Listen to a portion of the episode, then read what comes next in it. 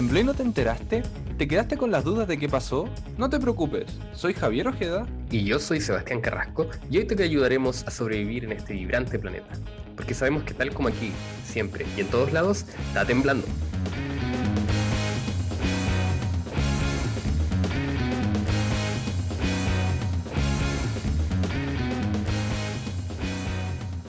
Hola, hola. Bienvenidos de nuevo a este tercer capítulo ya de Está Temblando. Yo soy Seba Carrasco y aquí está mi amigo Javier Ojeda. ¿Cómo estás, Javier?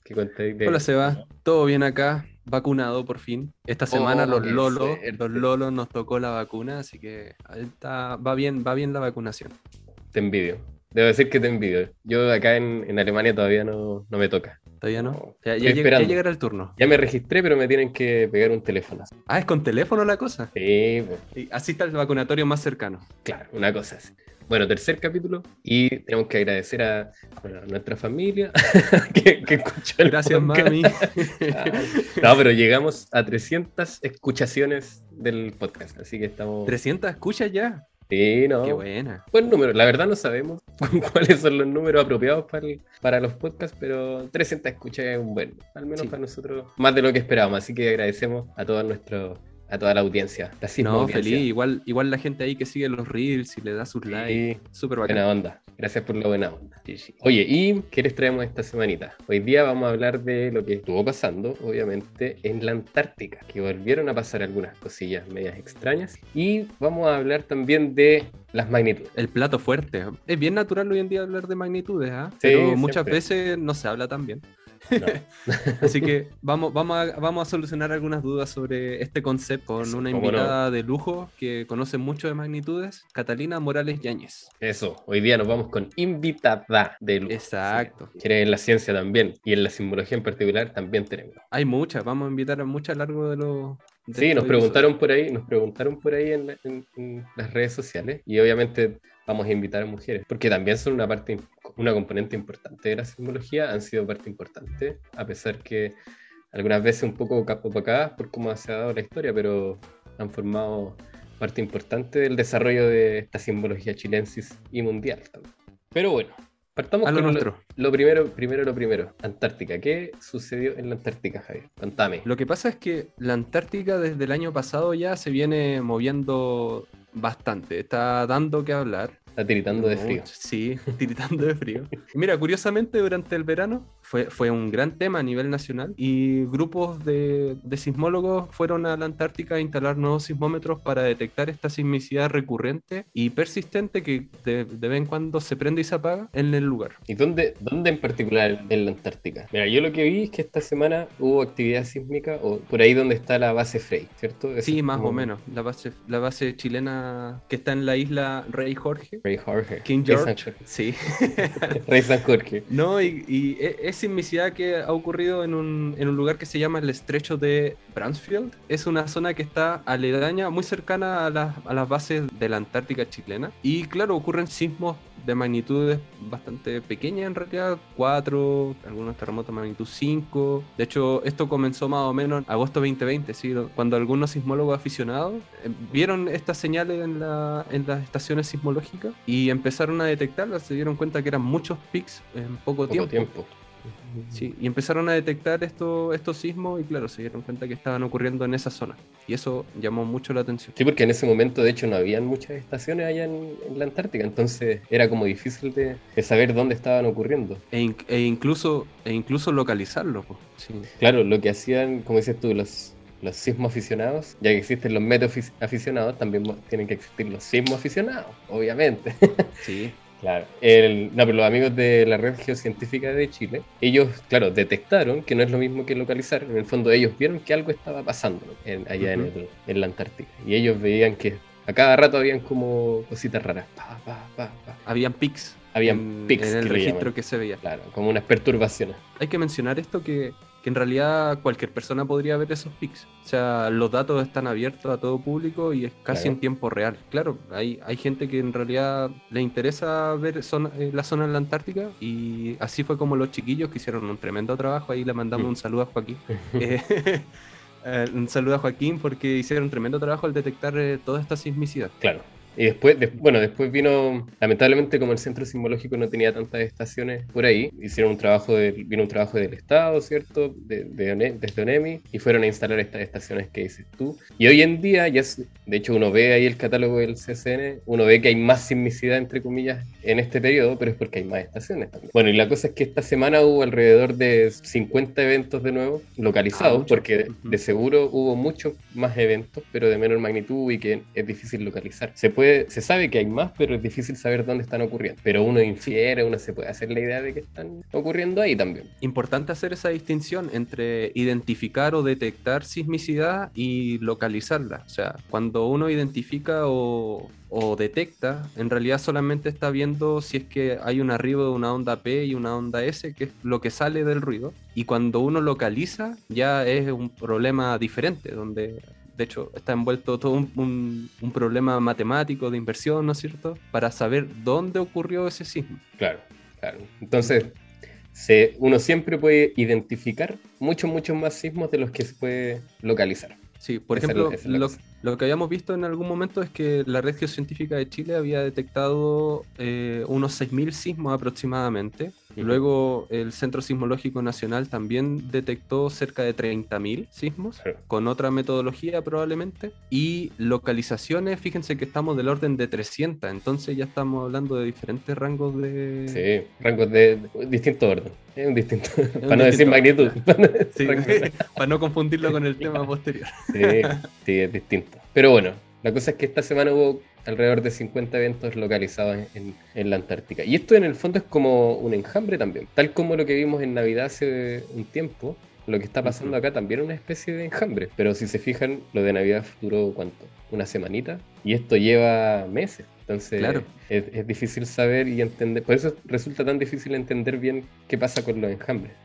Tienen comportamientos tan distintos muchas veces. Exacto. Oye, oye, y volviendo un poquito al tema de la localización, eh, de ahí recae la, la importancia de este proyecto que fue una colaboración entre ONEMI, el Centro Sismológico Nacional y el Programa de Riesgo Sísmico de la Universidad de Chile, que fueron e instalaron, ¿cuánto eran? Dos sismómetros y un acelerómetro, ¿no? Claro. Claro, cuando hoy en día tenemos eso, esas estaciones integradas al sistema, es posible localizar más eventos. Y también detectar, ¿por qué no? Exacto. Sí, sí, pero está más mejor la cosa. Pero, ¿por qué tiembla tanto allá? La pregunta del millón.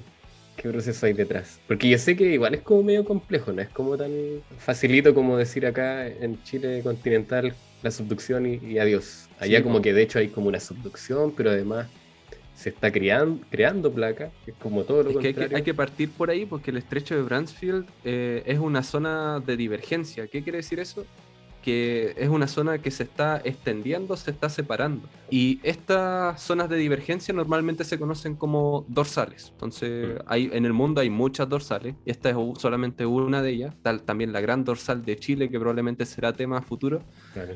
Y, y la gran diferencia que existe entre estas dorsales o zonas de divergencia con respecto al típico contacto que hablamos nosotros de la placa de Nazca y la placa sudamericana a lo largo de Chile, es que precisamente en las zonas de divergencia se crea placa, se crea- ahí como que nace, nace nuestra, Claro. nuestra litósfera, pero en la zona, sí, en las zonas de en las zonas de subducción o en las zonas de convergencia donde esto colisiona ahí es donde al finalmente muere la plaquita Oh, Pobrecito. música de, música de muerte. Oh. Pero además yo escuché que aquí cerca de donde está ocurriendo esta sismicidad hay un volcancito también. Entonces complica más la cosa. Porque no es llegar y decir como, no, esto es tectónico, esto es un terremoto de, de la dorsal o terremoto de la subducción. Además le tiene un volcancito. Entonces podría estar asociado también a el volcán. Pero es difícil saberlo, ¿no? es difícil saberlo hay muchos hay muchos trabajos importantes colaboraciones bien grandes de grupos españoles grupos peruanos también grupos chilenos que han ido a la zona y han hecho trabajos de batimetría y han podido ver con batimetría de alta resolución este volcancito que tú estás mencionando ¿Qué es la que está batimetría? bajo, bajo el océano. Oh, ¿qué es la batimetría? Tío, tío, ¿qué es la batimetría?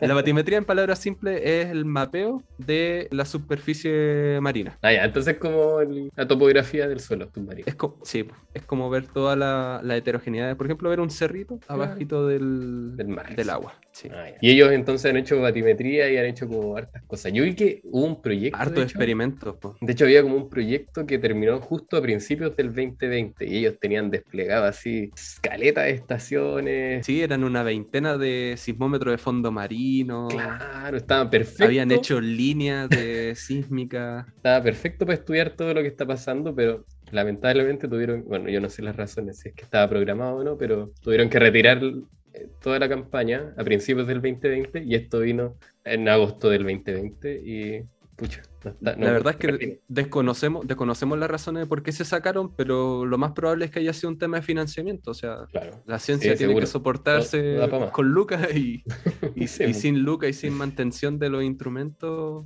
hay que retirarlos simplemente. sí. El- en agosto de 2020 inició algo bastante extraordinario y hubiese sido muy bonito detectarlo con esos instrumentos de campo cercano. Sí, pero no se pudió, No lamentablemente. se pudió nomás. Sí. Oye, y este, este sismito, estos sismitos entonces, yo me acuerdo que el año pasado, no, no fue el año pasado, a principios de año, hubo un terremoto en la Antártica que, que dejó la, la embarrada en Chile, porque, o sea, en- entre comillas, la embarrada, porque sonaron los celulares y... Se- toda la- Seba, hay que ser honestos, dejó la escoba. no la quería decir así. ya, pero esto- estos sismitos que están ocurriendo ahí, ¿son de los mismos como ese terremoto grandote, ¿sabes? ¿O, o en la misma zona? No Ah, son los mismos, eso hay que, hay que recalcarlo. Esto no sé si fue a fines de enero o inicio de febrero, yo tengo la confusión por ahí. Pero la, la cosa fue que muchos de nosotros en, en Chile continental, digamos, recibimos una alerta de la SAE diciendo que hay evacuación por posible tsunami en un- debido a un terremoto. Está el servicio de alerta de emergencia. que te envía mensajitos a los celulares. Exacto.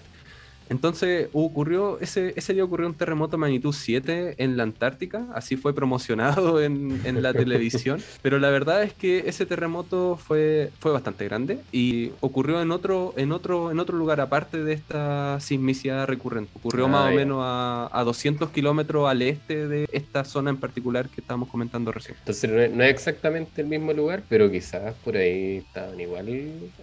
Se, se mezclan de cierta Hay, manera. hay que estudiar, quizás. sale paper. Hay que paper también. Oh, puede ser. Ya, ya llevamos como tres, papers en tres capítulos. Sí. No, pero interesante ver cómo se comporta esto después, antes del terremoto grandote. Pero bueno, lo importante es que no es Not Naming. Pero igual yo creo que queda la duda de. O sea, esta cuestión entonces, como que es complejo. Partamos de, Es eso. bastante complejo, sí. Es una zona muy compleja. Está este volcancito, pero además está esta dorsal. Y por el otro lado también está como la subducción por el, por el noroeste. Pero al final yo lo que he visto es que siempre se asocia como actividad volcánica. Que podría ser potencialmente actividad como más volcánica.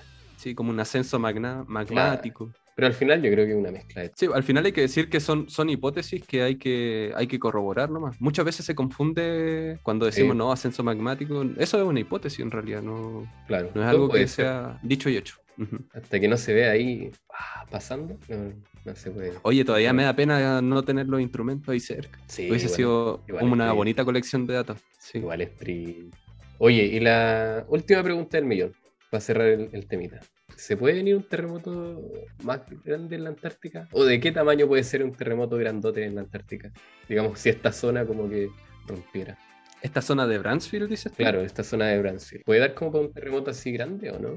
¿Qué- Mira, yo creo que yo creo que el área es pequeñita como para tener un terremoto así gigante, gigante, Claro. que pueda dejar la escoba en los lugares aledaños. Mm. Yo creo que Chile continental está libre de peligro en realidad.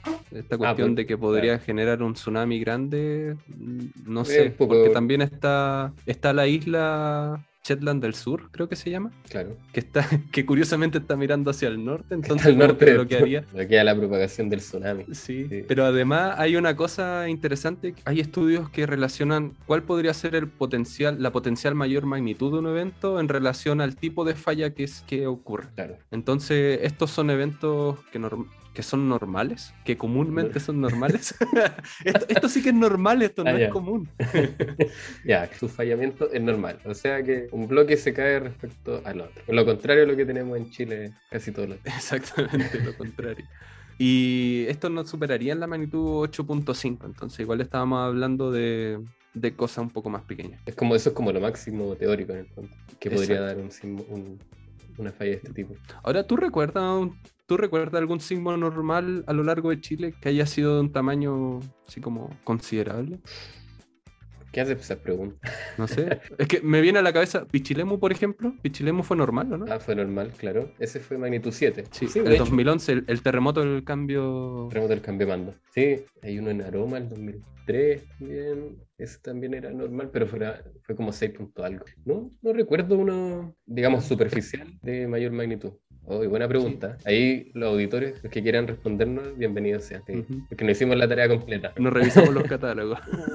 No, pero, pero es verdad, estos sismitos son, tienen un mecanismo normal y de acuerdo a los estudios que han salido, como que sismos de fallamiento normal, la máxima magnitud que se les puede asociar. Y dado también el área, lo que estaba viendo son máximo, no sé, 200 kilómetros, 300 kilómetros. Eso es más o menos un eh, sismo de... es un, es claro, un Illapel. Claro, un Illapel. Tiene como un máximo acotado. No va a dar como para un. Valdivia, digamos. Claro. Así que tranquilidad. Pero de seguro se va a sentir como bien fuerte ahí en base Frey y en la Antártica. Y yo creo que los pingüinitos ahí... ah, El, el emperador ahí va a estar. Sí, bailando. A perfil. Sí.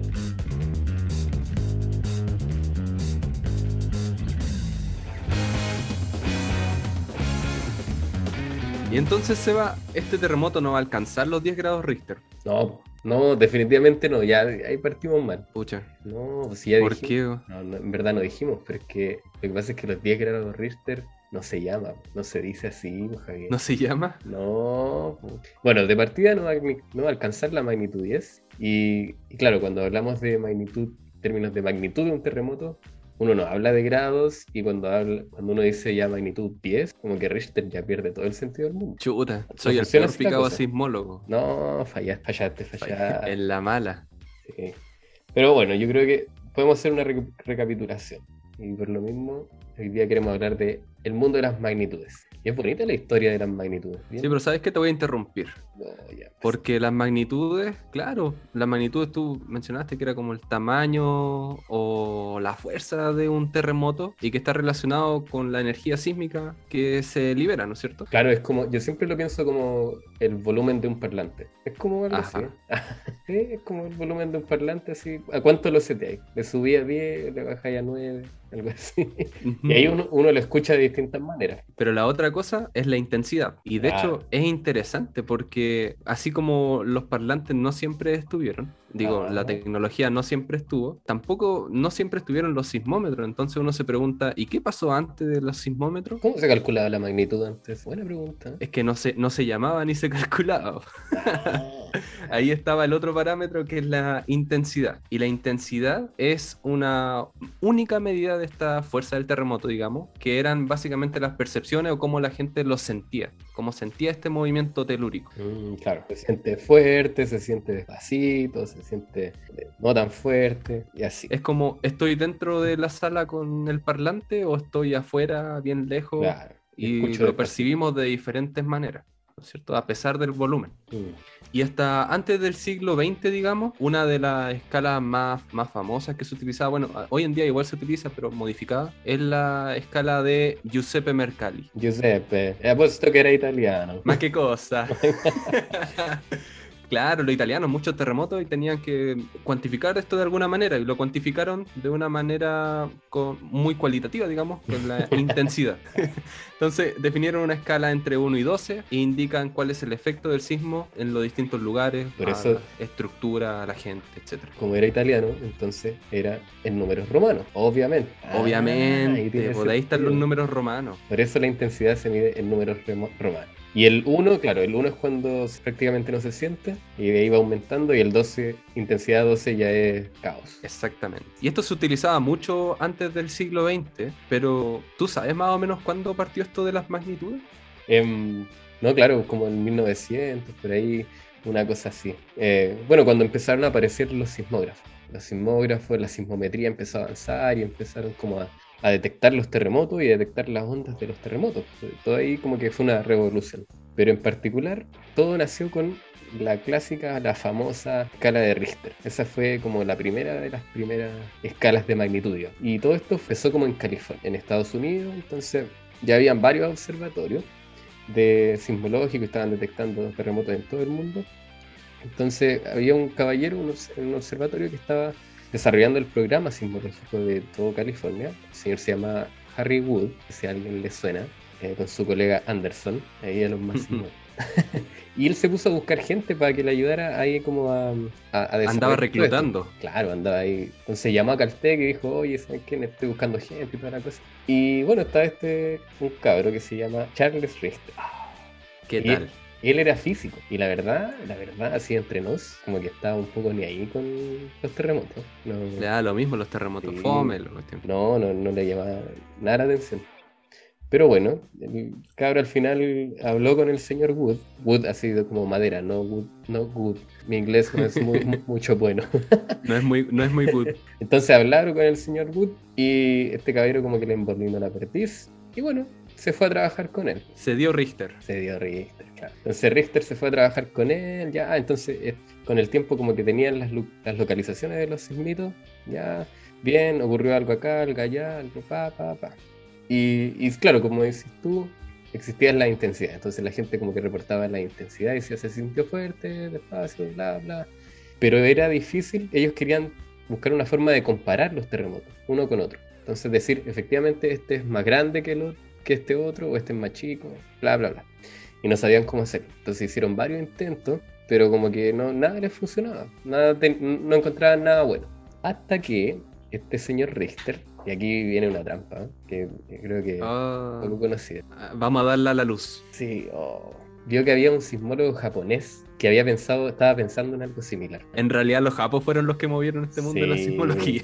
Sí, eso es la verdad. ¿Y sabéis cómo se llama el, japo? Quizás te suene, o a los auditores les suene su nombre. Bueno, los más adentrados en el área. Don Kiyo Wadati. Wadati, ah, el famoso. Sí, y que Se, se, reunió con Benioff y creo, creo que en la gran ah, zona. Sí y el diagrama de Guadalajara. Entonces este caballero del Japo como que también pues comparaba el máximo movimiento del suelo registrado en las estaciones sismográficas. Entonces, y lo comparaba con la distancia que había ocurrido, ya, entonces dijo, algo se ve. Ahí encontró sus relaciones locas. Claro, entonces Richter quiso hacer lo mismo, pero no le no, no podía encontrar nada porque él lo que estaba haciendo era tomar las amplitudes que se registraba en la estación. Entonces ya, en un lugar se movió harto, en otro lugar se movió poco. Y le dijo a su colega, el señor Beno Gutenberg, él dijo, oye, ¿sabes qué? No, aquí no veo nada, pero como que debería haber algo. Y don Beno Gutenberg le dijo, oye, ¿y por qué no lo ploteas en una escala logarítmica? Saca el trucazo. Oh, el clásico truco, sí. Y ahí todo calzó y Richter dijo, tal cual. Oh. Aquí la hice, dijo. Aquí la hice, claro. Esta es la mía. ¿No? Y, vio que, claro, efectivamente la amplitud o el movimiento de un terremoto disminuía con la distancia. Y ahí mm. uno puede hacer algunas relaciones matemáticas y toda la cuestión. Bueno, él hizo eso, buscó como de qué forma la amplitud disminuía con la distancia, ¿cierto? Y nació la famosa escala de Richter en 1935. Mira. Y hay algo muy, hay algo chistoso, pero en, como que en la simbología siempre se dice el, típico hecho de que las escalas logarítmicas son una cosa del demonio. Y esa frase es de Richter. Oh, de Richter, efectivamente, después cuando, después de que Gutenberg le dijo que ploteara el logaritmo. Claro, estaba toda esta relación negativa con los terremotos. Claro. Esas cosas, los logaritmos no es necesario que uno se acuerde, que se acuerden, pero son unas cosas raras que pasan en el colegio, que hacen. Al final, en la ciencia, tienden a simplificar muchas cosas. y sabes que yo estaba leyendo un poquito sobre esta historia detrás de la escala de Richter, digamos. Y tú mencionaste a Beno Gutenberg, que no es el mismo de la imprenta, no se vayan a confundir. el primo. Y dicen que, que, claro, esto no se conoció como la escala Richter-Gutenberg, digamos, porque Gutenberg era, era un poco reacio a las entrevistas, ¿no es cierto? Como que no quería salir en la tele. Y la gente se olvidó de él, literalmente, como que pocos sismólogos lo, lo cachamos. Digamos. Sí, Entonces, ahí, Era da la- ahí, ahí está, ahí está la importancia de comunicar. Eh, exactamente. Si no, tu nombre no sale en la, en la- la escala de magnitud. No sale en la escala de magnitud. Sí, pues, y- pero también se dice que se llama Richter porque, bueno, se empezó a popularizar el nombre de la escala de Richter, porque era la escala que, Creo Richter. y eso es importante, es algo que él inventó, no es algo que, que lo haya descubierto, no es un descubrimiento, ¿cierto? Es una Exacto. invención. Y bueno, ¿y sabes por qué se llama magnitud? Eso es lo otro, porque antes de esto, como dijiste tú, Javier, estaban las intensidades, pero no existía un concepto de magnitud de un terremoto. ¿Y por qué? Porque Richter era un fanático de la astronomía. De hecho, bueno, él, Ah. él era físico, y- pero claro, era un fanático de la, de la astronomía. Y en la astronomía hay un término que es para describir el brillo de las estrellas, eh, que es la magnitud. Mm, Entonces, mira. eh, por eso él dijo, como, ya, bueno, esto, de hecho es- es casi lo mismo. sí. Uno puede pensar como esta magnitud como el brillo de un terremoto.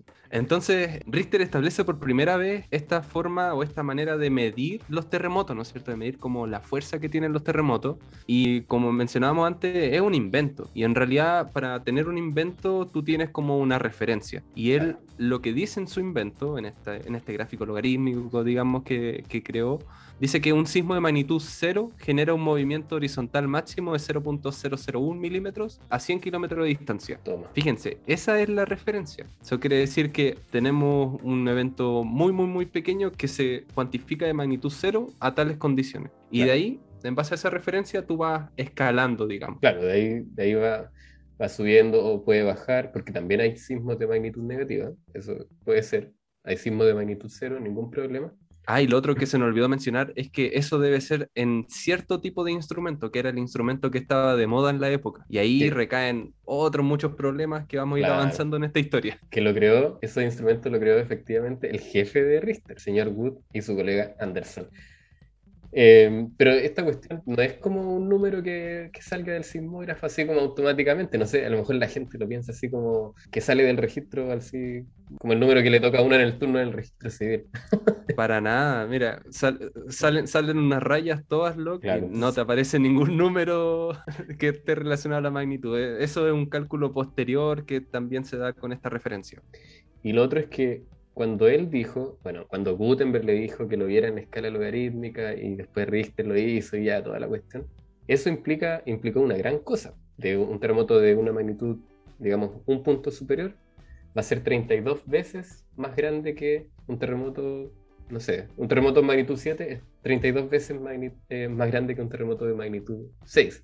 Entonces, y todo eso es porque, es porque tenemos esta escala logarítmica.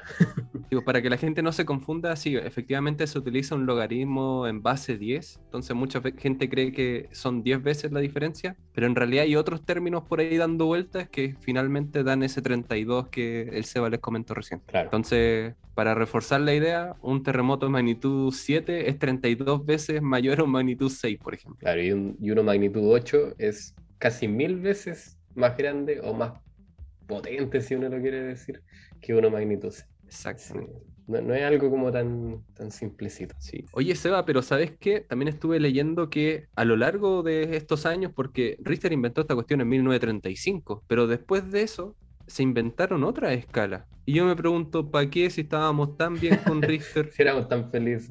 Sí. Buena pregunta, buena pregunta. De hecho, todavía se siguen ocupando muchas veces. Eh, y lo que pasó, o sea, como para hacerla simple, es porque lo que hizo Richter era algo súper específico para California y para cierto tipo de sismos y para cierto tipo de ondas que se observaban en los registros. Pero con el tiempo, a medida que avanzaba la sismología, como que uno empezó a observar otros tipos de cosas y la instrumentación también avanzó. Se Avanzó descubrieron mucho. que habían, claro, que habían otros tipos de terremotos también. Entonces ya no servía mucho este tipo de, de metodología.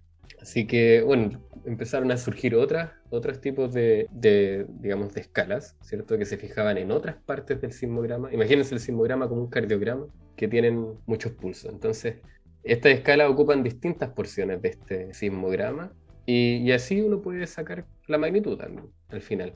Pero lo importante de todo esto es que las distintas escalas, uno puede establecer distintas escalas, pero lo que hay detrás, la idea, el concepto detrás, es la misma que propuso Richter. Richter puso la piedra inicial y pobre del que se atreva Sí, no, a modificarla. exacto. Y to- todas tienen este como incremento logarítmico, todas tienen como esto de las... eh, eh, todo, 32 veces más grande que el, el sismo de menor magnitud, etcétera, etcétera. Todos siguen como la misma regla. De hecho, bueno, ahí uno tiene distintos eh, tipos de, de escalas, no las vamos a mencionar todas porque hay muchas, de verdad que hay muchas. No, ahí no. Pasamos todo el capítulo hablando entre los dos, ¿no? Sí, que fome. Fome. Eh, pero, por ejemplo, está en la, claro, la escala de ondas superficiales, que se fija en, en las ondas superficiales que están como más al final de un sismograma, o la eh, magnitud de, de ondas de cuerpo, que se fija solamente en un tipo de onda. Hay una magnitud que está basada solamente en el tsunami, por ejemplo, en las altitudes que alcanzó un tsunami. La magnitud de coda también. La magnitud, claro, que en el fondo es como cuánto dura el terremoto. Y así, y así, y así.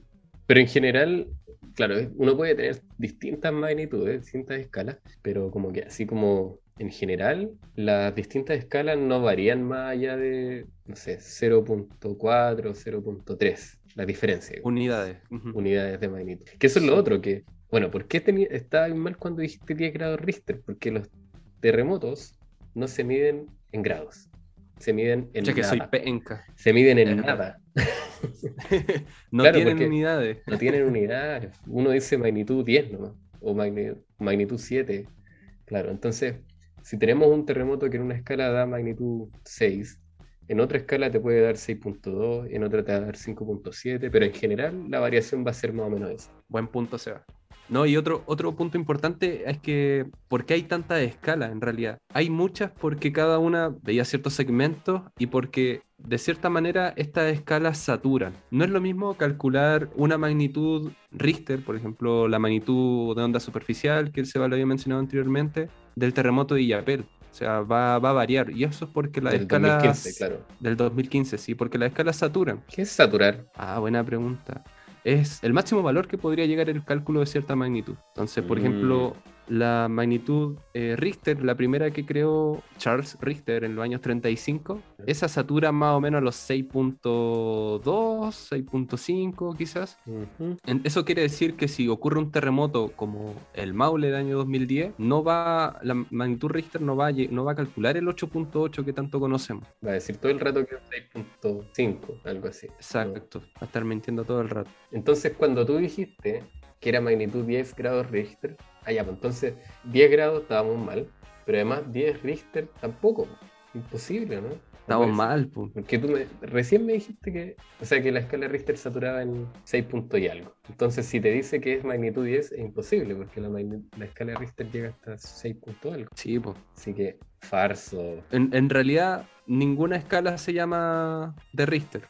Es- esa, esa es la. la- la- todo- casi todos se basan en Richter, eso es verdad. Claro. Pero en realidad todos tienen apellidos diferentes. Y es así como, por ejemplo, si ven los catálogos del Centro Sismológico Nacional, ustedes ven una ML, por ejemplo, que es magnitud local. Ven a veces una MS, que es magnitud de onda superficial. Claro, pero esa magnitud local que uno ve en la página de sismología.cl es prácticamente muy similar a la escala que hizo Richter en su tiempo. Tiene modificaciones para ajustarla como al contexto chileno, pero como que la metodología detrás es prácticamente lo la misma cosa. La escala que hizo Richter se sigue ocupando, pero con algunas variaciones. Ahora, si tenemos un terremoto mayor a 7 o mayor a 6.5, digamos, ya grandote, hay que empezar a ocupar otras cosillas. Hay que afinar ahí un poquito. Sí. Y Seba, ¿cachai que todas estas escalas que te estoy mencionando, toda esta evolución, fue un proceso entre los años 30 y los años 70 más o menos? Ya. Hacia fines de los años 70 llegó otro japonés No. e inventó otra cuestión. Ah, se enojó con Richter porque le robó la, la pega al, al coterráneo. Sí, dijo, pucha, si yo hubiese nacido 60 años antes, hubiese Claro. hecho esta cuestión mejor. Otro, otro gallo cantaría. En, en los años 70 llega este japonés llamado Keiti Aki y él crea una variable que se llama el momento sísmico. Y el momento sísmico es algo que viene a reflejar puramente la energía liberada de un terremoto. Como más físico. Es mucho, mucho más físico, pues no es solamente ver la amplitud de- o la amplitud a cierto periodo dentro del sismograma, sino que ya tener eh, una unidad física importante con la cual tú puedas reflejar el tamaño de todos los terremotos y escalarlos. Claro. El problema de este número, del momento sísmico, que es la energía, es que tiene valores ridícula, ridículamente grandes. Ridículos. Valores ridículos. que son 10 elevado a, no sé, veintitantos joules, porque en realidad es energía. Sí, pues gigante. Entonces, esto de cierta manera había que reflejarlo en un número más sencillo y comparable con los valores que Richter había dado 60 años antes. ¿Viste? Y todos vuelven a. Todos vuelven Y a. todos Richter. vuelven a Richter, Sí. todos vuelven a Richter. Y ahí apareció Hiro Kanamori. No me digas que es japonés. No, este es gringo. No. Ya voy, la cosa es que llega este, este sismólogo, Hiro Kanamori, y convierte este numerito que Keiti Aki había creado, un numerito feo, a un numerito mucho más sencillo, decimal, Más bonito. legible para todas las personas. Y comparable, es lo más importante, comparable con la escala de Richter. Exacto. Bueno, entonces ahí le dio la continuidad. Como estaba basada en el momento sísmico de, que había creado Keiti Aki, esta escala se llamó escala de magnitud del momento sísmico. Qué largo. Qué. Qué largo, ¿no? Sí, que fome el nombre. Debe tener alguna abreviación, me imagino. Sí, es famosilla también. MW. MW. Sí. Oye, Seba, y bueno, aprovechando que tú tienes todo un historial ahí en el centro sismológico, ¿podrías decirnos más o menos... Qué sapo. Ah, nos pusimos densos. Sí. ¿Podrías decirnos más o menos cómo funciona la cosa ahí, no? Como en, en cuanto a los cálculos. Por ejemplo, ocurre un terremoto de magnitud 6. Mm, ¿Qué es lo que hace el analista ahí? Yo creo que deberíamos invitar a alguien del CSN pronto, ¿no? Para que nos cuente toda esa historia. Pero así, yo la voy a contar así resumida. Ya, si vieron un terremotito, hay magnitudes que salen como automáticas, ¿cierto? Y hay distintas magnitudes. Uno ve cuál es como la más, la más real, dependiendo cuántas estaciones hay. Pero después manualmente se calculan la magnitud local, que es como la magnitud de Richter. Y para los sismos que son más grandes, digamos como mayor que 6 o mayor que 5 punto y algo, uno calcula la magnitud de momento, esta famosa MW. Y para eso se ocupa, bueno, el espectro de frecuencias, que en el fondo es como medir un terremoto, pero no en el, en el mundo del tiempo, sino que en el mundo espectral. Como que lo lleva a otra dimensión, llevas el terremoto a otra dimensión y tratas de medir Literal. cuál es, cuál es el, como la máxima amplitud allí. Y con eso se calcula la MW. Pero también tenemos otra forma. Hay otra forma que es para terremotos más grandes, que es utilizando un concepto que se llama la fase W. Y para eso, Javier, hoy día tenemos una gran invitada que nos va a comentar más detalles de la famosa fase W.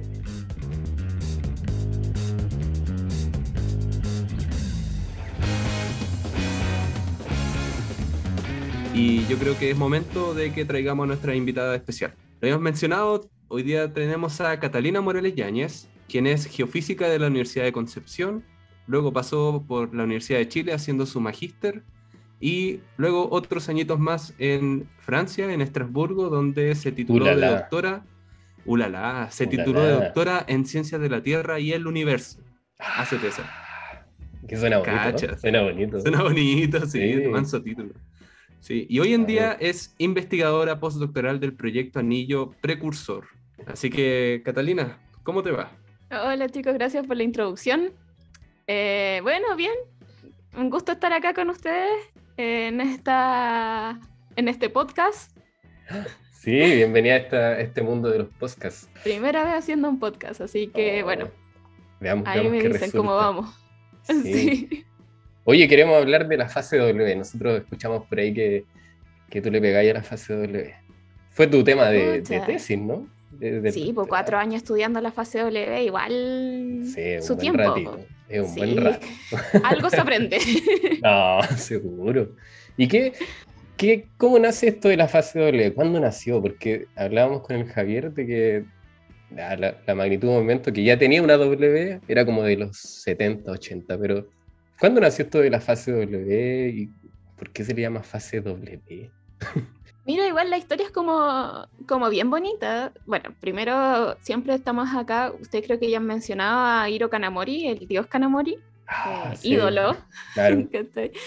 Y bueno, resulta de que mm, tú sabes que no, no había muy, mm, en hace muy pocos años que tenemos un buen desarrollo de la sismología a nivel mundial. Sí, nuestros Claro. instrumentos ahora están bien, ahora han mejorado, pero en su tiempo era bien complejo. Andaban ahí nomás. Entonces, sí, Claro. entonces, por ejemplo, eh, para terremotos grandes era bien difícil ver ondas de largo periodo. ¿Qué significa de largo periodo? Que como que, a ver, cuando uno está como en una calle y Ujú. imagínate que hay una calle en un cerro, ¿cachai? Entonces cuando Ya. vais subiendo y bajando el cerro, esa onda que tú sientes es la de largo periodo, pero todas las piedritas que van así como, ¿cierto? Claro. Haciendo saltar La, cala- calamina, la calamina. Claro. Todo eso que no vas a saltar, eh, pucha, esas son las de corto periodo. Ah, Entonces, perfecto.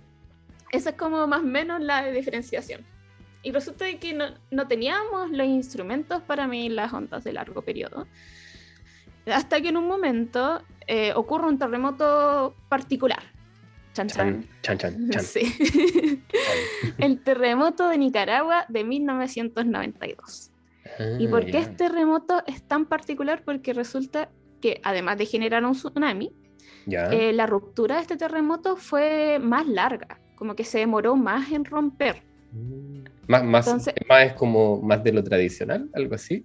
Claro, que un poco más de lo tradicional, o lo que habían Ah. visto hasta ese momento. De lo común. Claro, más, más que más de lo común. Claro. Uno Y- esperaban tantos minutos y en verdad se demoró más. Se demoró. Claro, Ok. entonces como, como que Mm. este, este terremoto produjo ondas de largo periodo que fueron posibles detectar con los sismogramas de ese momento. Entonces ahí llegó nuestro dios Kanamori. Ah, música de Dios. Kanamori. Música de Dios. Sí. y dijo, bueno, vamos a estudiar este terremoto en su largo periodo y observó eh, esta fase, un- una fase extraña entre la P y la S, Ah, eh, que debería estar contenida diferentes ondas.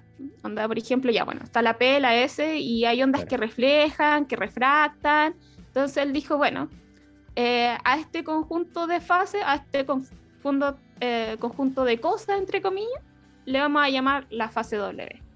¿cachai? Que Ah. solamente es observable en largo periodo. Y- y oye, ¿y por que- qué? Pregunta, perdón. ¿Por qué se llama W? Es que. Ah, de hecho, iba a eso. Oh, perdón. No, pero tranquilo. ¿De dónde sale la W? ¿Cachai? Que, eh, como te decía, esto se forma como por muchas fases que interactúan entre sí. Entonces, fases que se reflejan, se refractan. Y Kanamori dijo, bueno, ¿sabes que esto se parece a un fenómeno de la física acústica? Ah. Que se llama Whispering Gallery, Uh. que en español es la galería del susurro. Ya. Ah, todo calza, Entonces- pollo. Claro, este fenómeno acústico dice que si tú estás como en una galería circular y ¿Ya? tú susurras en un lado de la galería, las ondas se van a ir rebotando en torno a las paredes de la galería, haciendo de que cualquier persona la escuche.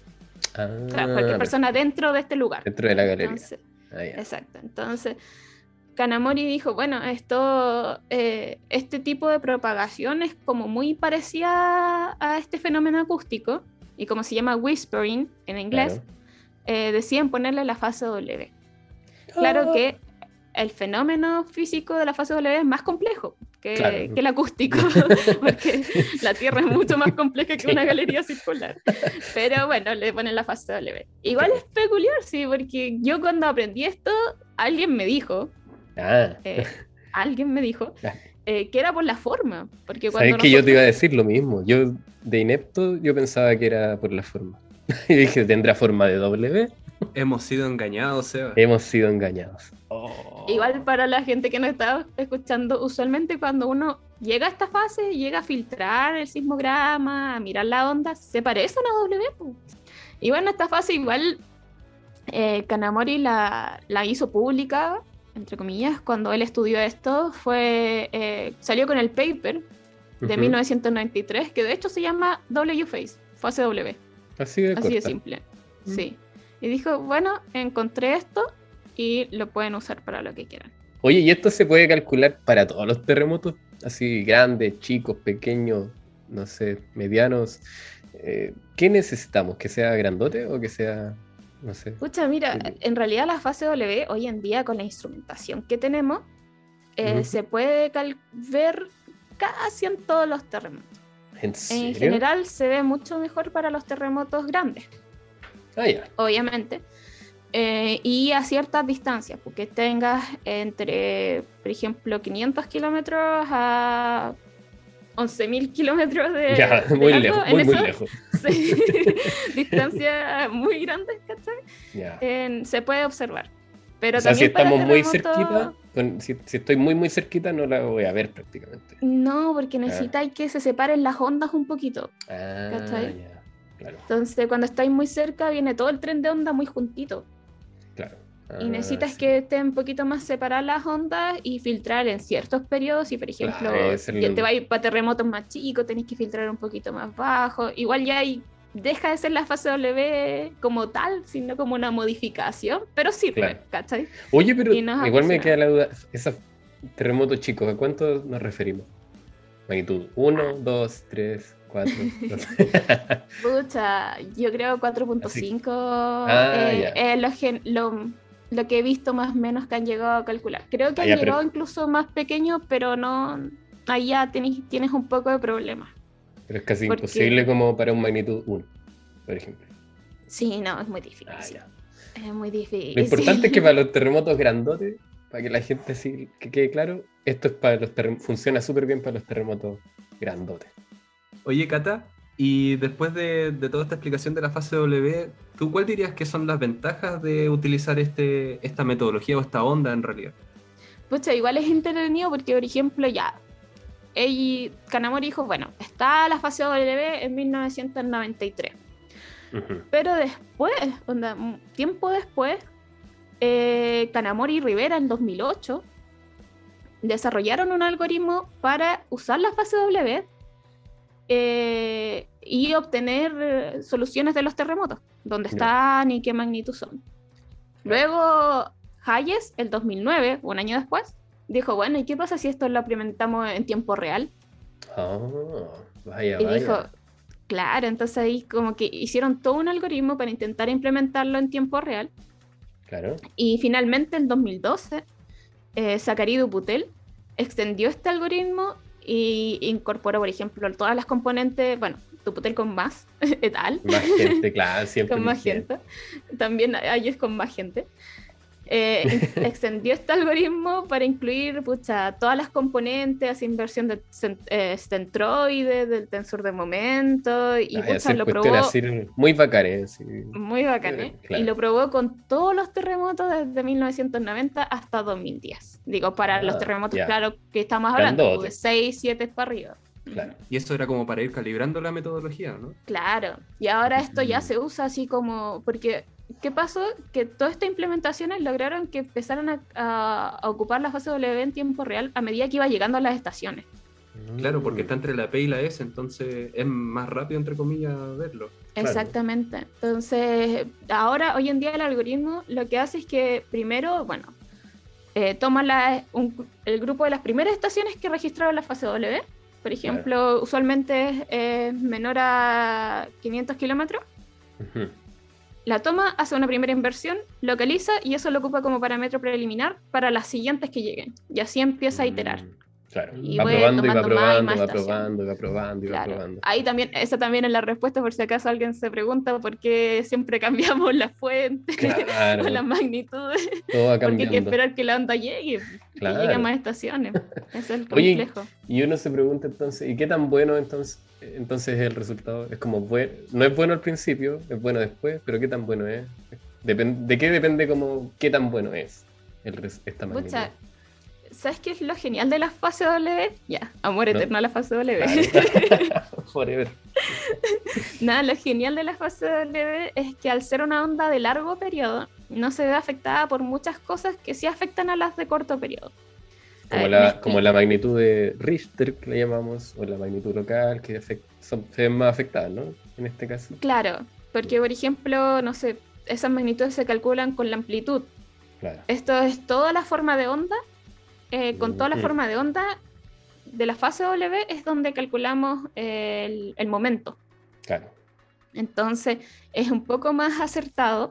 Al filtrar, eliminas todo, por ejemplo, el ruido ambiental, el ruido de las heterogeneidades de la Tierra. Por ejemplo, nosotros. Las les cosas chiquititas, así como. Claro, les comentaba que, por ejemplo, si lo comparamos con un autito, ¿ya? Si ves el cerro gigante, ves solo el cerro. No estás viendo, por ejemplo, que se te cruzó una vaca en la mitad del camino. Mm. Entonces, en ese sentido, eh, es mejor, porque. Claro. No ves las piedras que hay en. No, no ves las piedrecillas que hay en, en el, en el Claro, cerrito. ni los colores de la Da lo piedra, ni todas esas tonteras. Entonces, en ese sentido, eh, es súper confiable el resultado que entrega. Ahora, la calidad va a depender no solamente de la matemática y la física, Claro, va a depender del operador, es que mete quien mano. esté, claro, Claro. quien esté decidiendo qué ondas tomar y qué no, qué estaciones más que nada. Las mismas estaciones, la calidad de las estaciones, que de repente, pucha, tenemos, mira, Mm. más, yo ustedes ya de crecer. mencioné antes. Estamos bien, pero pucha que podríamos estar mejor. Esa es la verdad. Sí, es verdad. Porque tanto verdad. en cantidad de estaciones como en calidad de las estaciones, de verdad necesitamos más. Siempre se puede más. Pero estamos en Siempre se proceso. puede más. Está- Sí, de a poquito. camino, Sí. Y lo importante es que esta fase W es buena. es- funciona bien, ¿no? Como para terremoto. Sí, ¿En cuánto rato, bien. cuánto rato uno puede esperar como un resultado confiable de la fase W? Si Pucha, si quería así como 100% confiable, espera 20 que salga años. el primer paper. claro, Ese va a ser el mejor resultado. un año más tarde. No, pero Sí. para la gente ahí que nos está escuchando y que está pendiente todos los días ahí como el, al resultado del centro sismológico o el, no sé, del USGS, por ejemplo. La, en teoría ya los primeros 20 minutos tienen que tener un resultado más o menos confiable. Pe- Pero la fase W te da como para que a los 20 minutos tú tengas un resultado confiable. Más o menos, sí. Ah, ya. Ah, entonces. Onda, después, por ejemplo, el que vuelvan a sacar va, va a cambiar poquitito, no mucho. Ah, ya. Con excepción de que el terremoto sea como súper cuático, ¿cachai? claro. Así como una ruptura media rara, que sube, que Claro. baja. Claro. Entonces. Oye, Cata, entonces, claro, esta metodología o esta fase W se utiliza para terremotos que son bien grandes igual, ¿no? sí, sí. Y- De hecho, es más utilizada por el tema de, del early warning, de, de la alerta temprana. Mm, oye, ¿y esa alerta temprana se ha implementado en Chile o en otros países latinoamericanos? ¿Tú sabes otros centros sismológicos del mundo que hayan utilizado la fase W? De hecho, la fase W es bastante utilizada sobre todo para países que están en zonas de subducción, Que son los que pueden generar tsunami, que generan terremotos más peligrosos. claro. Entonces, nosotros sabemos que, bueno, está implementado en Chile, obvio, eh, en Estados Unidos. en ya. Estados Unidos está implementada en Taiwán, en México y creo, no me acuerdo si es que Ecuador también, pero bueno, y varios más que, En Japón también, que me honestamente imagino, se me olvidan. No sé. Eh, en quizás- Mm, creo que la tienen implementada, pero no para alerta temprana, más que nada como para comparación. Cuando hablamos de alerta temprana, ¿nos referimos a alerta temprana de terremoto o alerta temprana de tsunamis? ¿O de o a- qué alerta temprana? ¿Qué, aquí, ¿Qué llamamos alerta temprana? Ah, bueno, a los dos un poco, porque lo primero que necesitamos saber es qué tan grande fue el terremoto y dónde se localizó. Entonces, por ejemplo, eh, si nosotros sabemos qué tan grande el terremoto y dónde se localizó en los primeros 15 minutos, o a los primeros 10 minutos ya tenemos una aproximación, eh, podemos Claro. decir, oye, eh, al tiro manden la ayuda para allá. Claro. ¿cachai? Y después podemos preguntarle a Choa, oye, si está acá, ¿cuáles son nuestros escenarios de tsunami? ¿Cachai? Ah. Doble Hacemos evacuación, sí o no. Entonces sí, es, Claro. es ambos casos. No es igual, no es como, por ejemplo, no hablamos de la alerta temprana que tienen en México, por ejemplo, que es otro tipo de alerta temprana que está implementado, que no es con... Sí. im- Es es que precisamente para, allá- iba como para hacer la diferencia con ese tipo de alerta temprana que es como de avisarte antes que venga el movimiento fuerte. En este caso es como una respuesta rápida, ¿no? más que... Claro, podríamos Porque- separarlos más o menos así, en vez Claro. de como, como una alerta, como una respuesta rápida de, Claro. de poder tener así como la solución rápido para decirle a la gente qué está Claro. pasando. Y para eso anda súper súper bien. Bueno, Súper bien. Así con la fase W, ¿viste? Al final las W salen de pura magia, ¿no? no era nada lo que creíamos. No, no era nada, nada. Oye, Cata, y mm, bueno, fue- ha- hablando fuera un poco de la fase W, ya olvidémonos nos quedó claro que está perfecto para ser utilizada con los terremotos grandotes y todo eso. Em, yo quiero, o sea, igual tengo más o menos claro que si uno hace una perspectiva general, de repente uno ve, si uno ve hacia el pasado sobre todo, como que uno ve pocas mujeres en sismología, en Chile y en, y en, el mundo.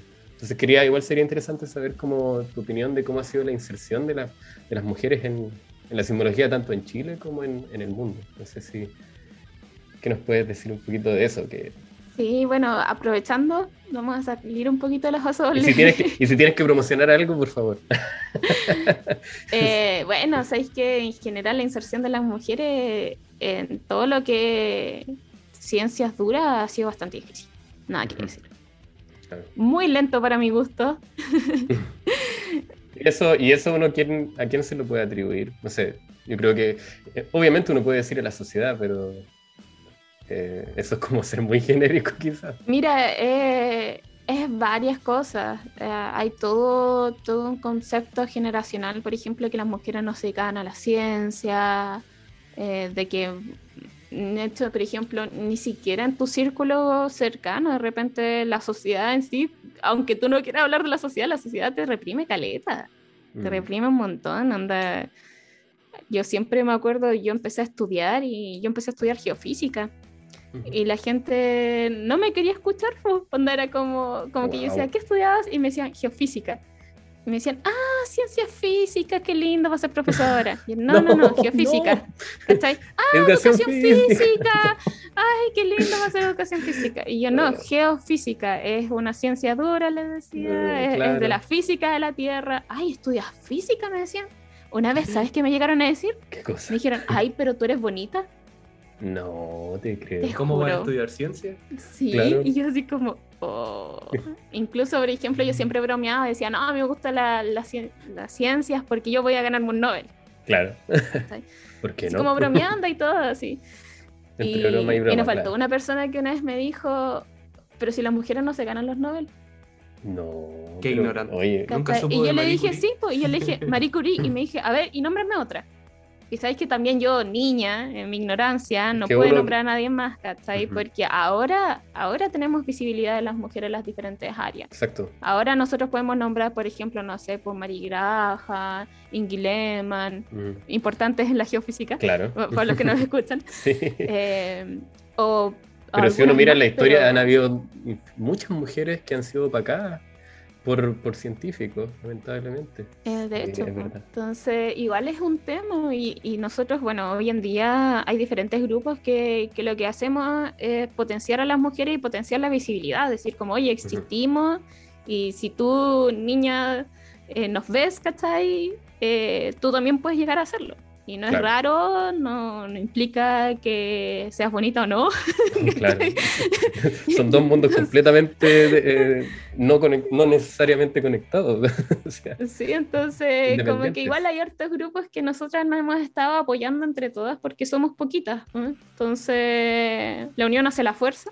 Entonces entre eso siempre me gusta destacar mucho Geolatina, donde, donde participo, soy miembro y y donde las chicas tienen un, grupo bastante horizontal, que a mí me encanta, eh, que lo que hacen es, promover eh, y empoderar a las mujeres latinas en la geociencia para hacer eh, roles a seguir, modelos y roles. Y también, por ejemplo, ahora hace varios grupos también las chicas de Andina, las chicas de mujeres y disidencia de lo de Conce, que entre ellas se apoyan para surgir entre diferentes problemas, que, que tampoco se habla mucho y que son necesarios hablarlo, ponerlo en la palestra porque nosotros estamos acá igual, existimos y tenemos otros temas.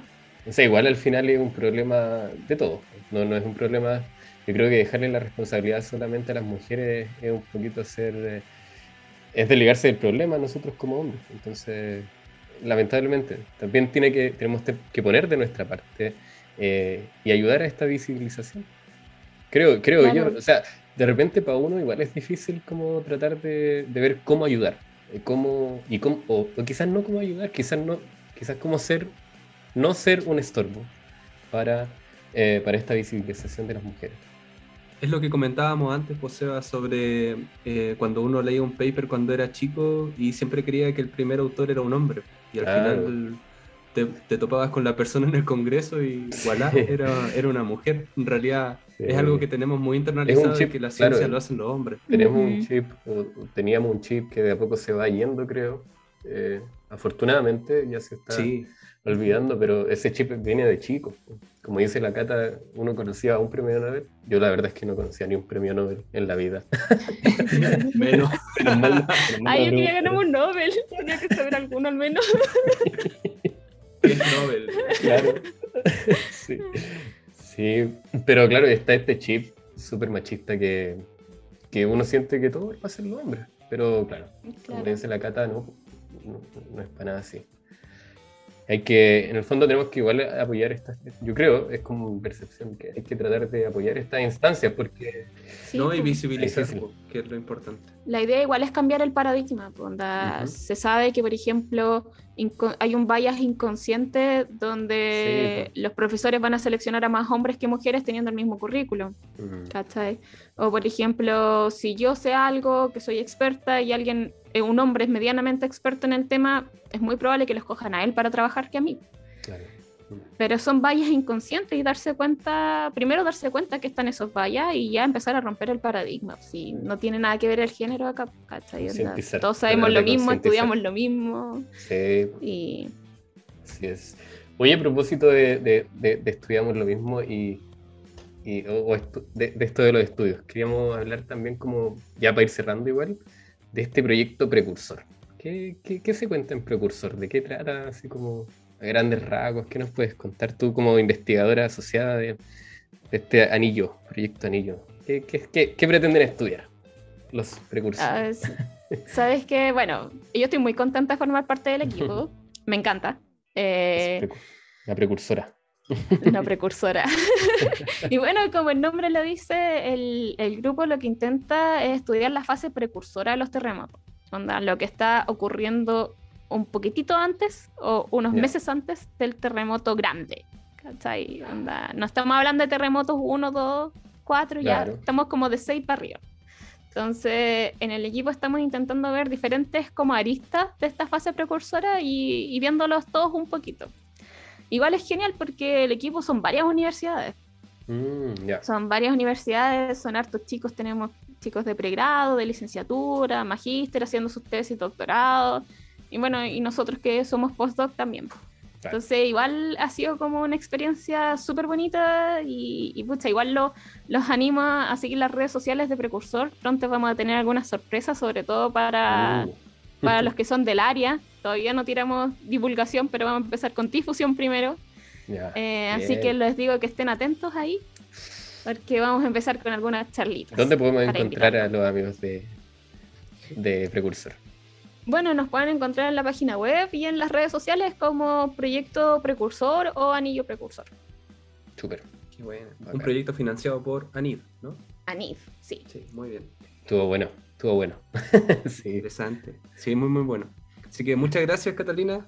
Gracias a ustedes, chicos, por invitarme y, y mucha que les vaya súper bien con este podcast. Me encanta y Podcast. todo el ánimo para el futuro. Eh, Los podcasts. Gracias a ti por, por ayudarnos. Seguiremos trabajando para usted. Sí. Gracias, Muchas Cata, que te vaya súper en, en Precursors. Nos vemos. Chaito. Chau. Chau, chau.